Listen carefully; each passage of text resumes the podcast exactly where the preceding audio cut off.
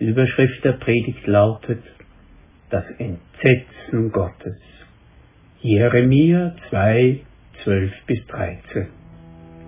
Entsetzt euch darüber, ihr Himmel, schaudert und erstarrt vor Schreck, so spricht der Herr. Denn mein Volk hat zweifaches Böses verübt. Mich, die Quelle lebendigen Wassers, haben sie verlassen. Stattdessen haben sie sich Zisternen ausgehauen, rissige Zisternen, die das Wasser nicht halten.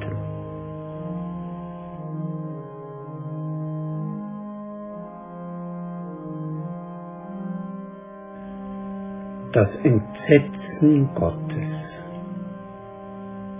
Was kann den souveränen Schöpfer Himmels und der Erde, der alle Vorgänge auf Erden wie Wasserläufe zu seinem Ziel hinlenkt und der für das Toben der Völker und das Großtun der Mächtigen nur ein trockenes Lachen übrig hat, so entsetzen?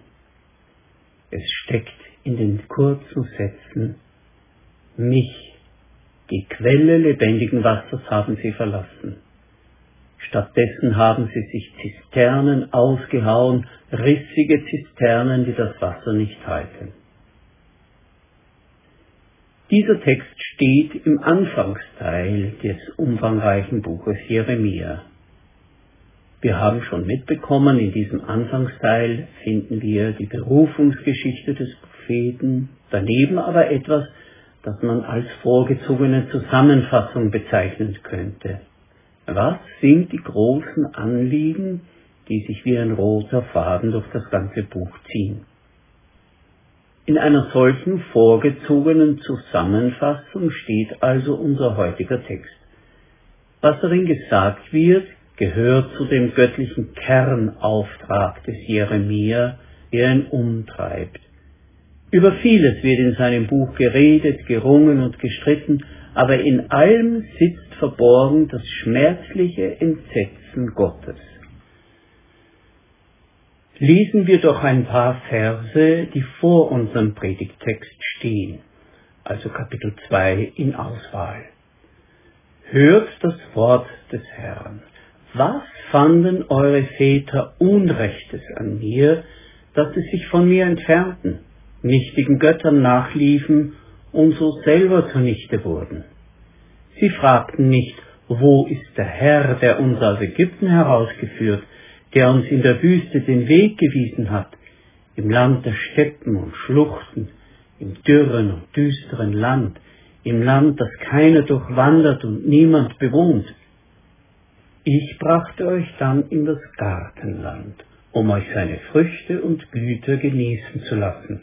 Aber kaum seid ihr dort gewesen, da habt ihr mein Land entweiht und mir mein Eigentum zum Abscheu gemacht. Die Priester fragten nicht, wo ist der Herr?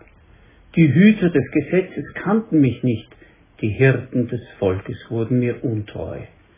Die Propheten traten im Dienst des Baal auf und liefen unnützen Götzen nach. Darum muss ich euch weiter anklagen. Spruch des Herrn. Gott wurde von den Menschen, die zu ihm gehören und sich ihm verdanken, tief gekränkt. Sie haben ihn beliebig ausgetauscht gegen andere Götter. Das ist das Ende jeder Liebe, wenn man sich für sein Gegenüber als beliebig austauschbar fühlt. Wir beginnen zu begreifen, dass das Entsetzen Gottes aus der Liebe herausgeboren ist. Aber sind nun das ganze Prophetenbuch und die Geschichte, die sich darum herum abspielt, Krieg, Zerstörung, Verschleppung des Volkes, ein Zeugnis vom Wüten eines gekränkten Gottes? Das würde das Bild des heiligen Gottes verzerren und klein machen. Hören wir auf den Text, denn mein Volk hat zweifach Böses verübt mich, die Quelle lebendigen Wassers, haben sie verlassen, stattdessen haben sie sich Zisternen ausgehauen, rissige Zisternen, die das Wasser nicht halten. Lassen wir die Bilder zu uns sprechen. Um eine sprudelnde Quelle geht es und um Zisternen, in denen sich Regenwasser und Grundwasser sammeln. In beidem geht es um Wasser, ohne das niemand leben kann, das Lebenselixier, nach dem alle lechzen. So gesehen geht es gar nicht in erster Linie darum, dass der wahre Gott gekränkt wurde, weil man ihn beliebig austauschte gegen menschengemachte Götzen. So gesehen geht es vielmehr darum, was Menschen aus sich machen was sie sich selbst antun, wie sie sich selbst schaden. Bis heute hält sich hartnäckig das Missverständnis, als ginge es beim Glauben darum, irgendetwas für einen Gott tun zu müssen, was uns letztlich vom Leben abhält.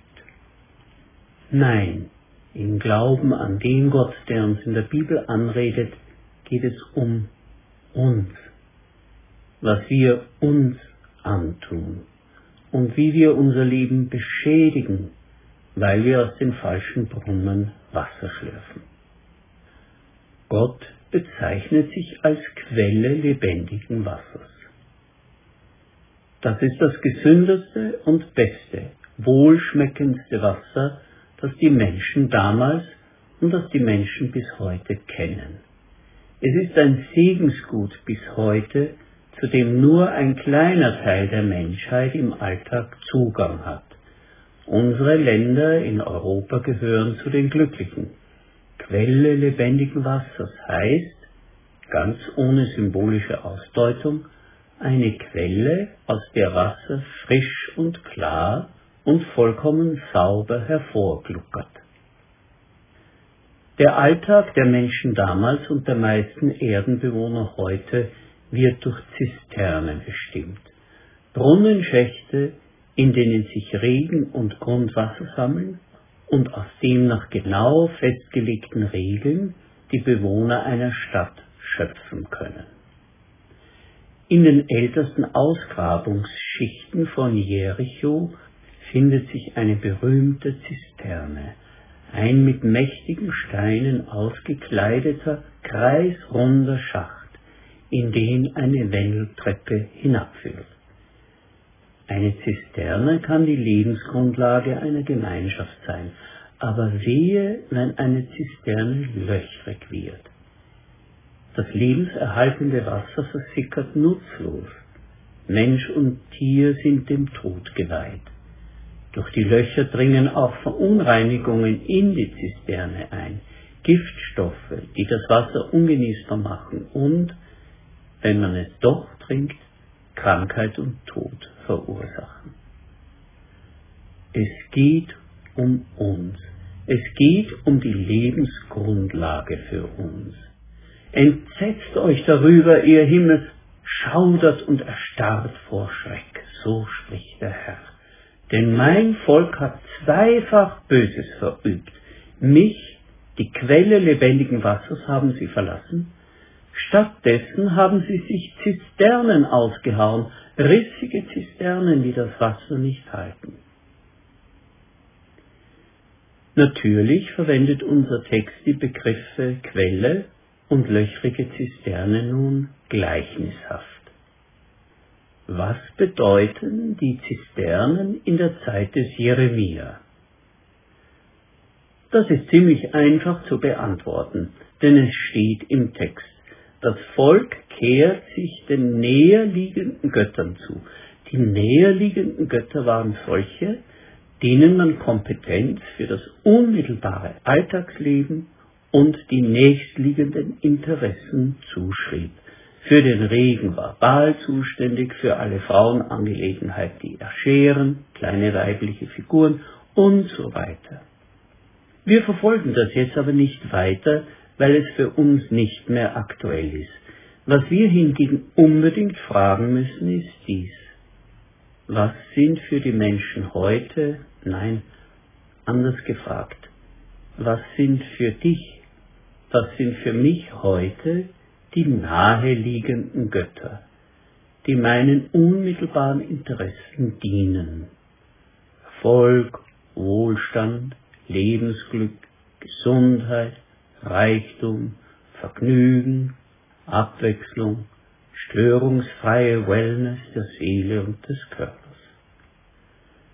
Was sind für dich, was sind für mich heute die naheliegenden Götter, für die ich den alten, unzeitgemäßen, peinlichen jüdischen und christlichen Glauben in der Bibel hinter mir lasse? Mich, die Quelle lebendigen Wassers, haben sie verlassen. Stattdessen haben sie sich Zisternen ausgehauen, rissige Zisternen, die das Wasser nicht halten. Gemäß dem Wort Gottes, das uns hier durch Jeremia erreicht, geht es um unser Leben. Gottes Entsetzen wird dadurch ausgelöst, dass wir bedenkenlos in ein Leben hineinstolpern, das sich schleichend selbst vergiftet und andere zerstört und in einem Dickicht verliert. Wir setzen Himmel und Erde in Bewegung, wenn es um Blei im Trinkwasser, Chemikalien in Bekleidung oder Quecksilber in Amalgamplomben geht und trinken bedenkenlos das Wasser aus löchrigen Zisternen. Aus dem anderen großen Prophetenbuch bei Jesaja steht ein Text, der viel gemeinsam hat mit dem unsrigen. Auf, ihr Durstigen, kommt alle zum Wasser. Auch wer kein Geld hat, soll kommen, kauft Getreide und esst, kommt und kauft ohne Geld, kauft Wein und Milch ohne Bezahlung. Warum bezahlt ihr mit Geld, was euch nicht nährt, und mit dem Lohn eurer Mühen, was euch nicht satt macht? Hört auf mich, dann bekommt ihr das Beste zu essen und ihr könnt euch laben an fetten Speisen. Neigt euer Ohr mir zu und kommt zu mir, hört, dann werdet ihr leben. Jesaja 55, 1 bis 3. Aber auch in eine andere Richtung gehen unsere Gedanken, nämlich zu einer Zisterne. Eine Frau, die in der Hackordnung der kleinen Stadt, in der sie wohnt, ganz unten steht, schöpft in der Mittagssitze mit einem Wasser aus dem Schacht. Da sagt der geheimnisvolle Fremde, der sich im Schatten der Brunnenumfassung ausruht, ich kann dir lebendiges Wasser geben. Nicht das abgestandene Zisternenwasser, sondern frisches, klares Wasser, wie es aus einer Quelle sprudelt. Ja, unbedingt sofort, reagiert die Frau. Aber so wie bei Jeremia einige Jahrhunderte davor, stellt sie im anschließenden Gespräch heraus, dass es um etwas sehr Anspruchsvolles, um etwas sehr Persönliches geht, nämlich im Innersten verbunden zu werden mit dem wahren und einzigen Gott, dessen Hände uns geformt, dessen Auge uns gesehen, dessen Herz uns errettet, dessen Hand uns ins volle, ewige Leben ziehen will. Ich bin's, sagt Jesus. Ich bin's, der mit dir redet. Ich bin die Quelle des lebendigen Wassers, ich bin das Brot des Lebens, ich bin das Blutgefäß, das dich an den Kreislauf des wahren Gottes anschließt. Uns und allen, die sich krank gemacht haben an falschen Quellen und die sich kaputt gearbeitet haben an falschen Lebenszielen, und fehlgeleiteten Überforderungen ruft Jesus zu, Kommt alle her zu mir, die ihr euch plagt und schwere Lasten zu tragen habt. Ich werde euch Ruhe verschaffen.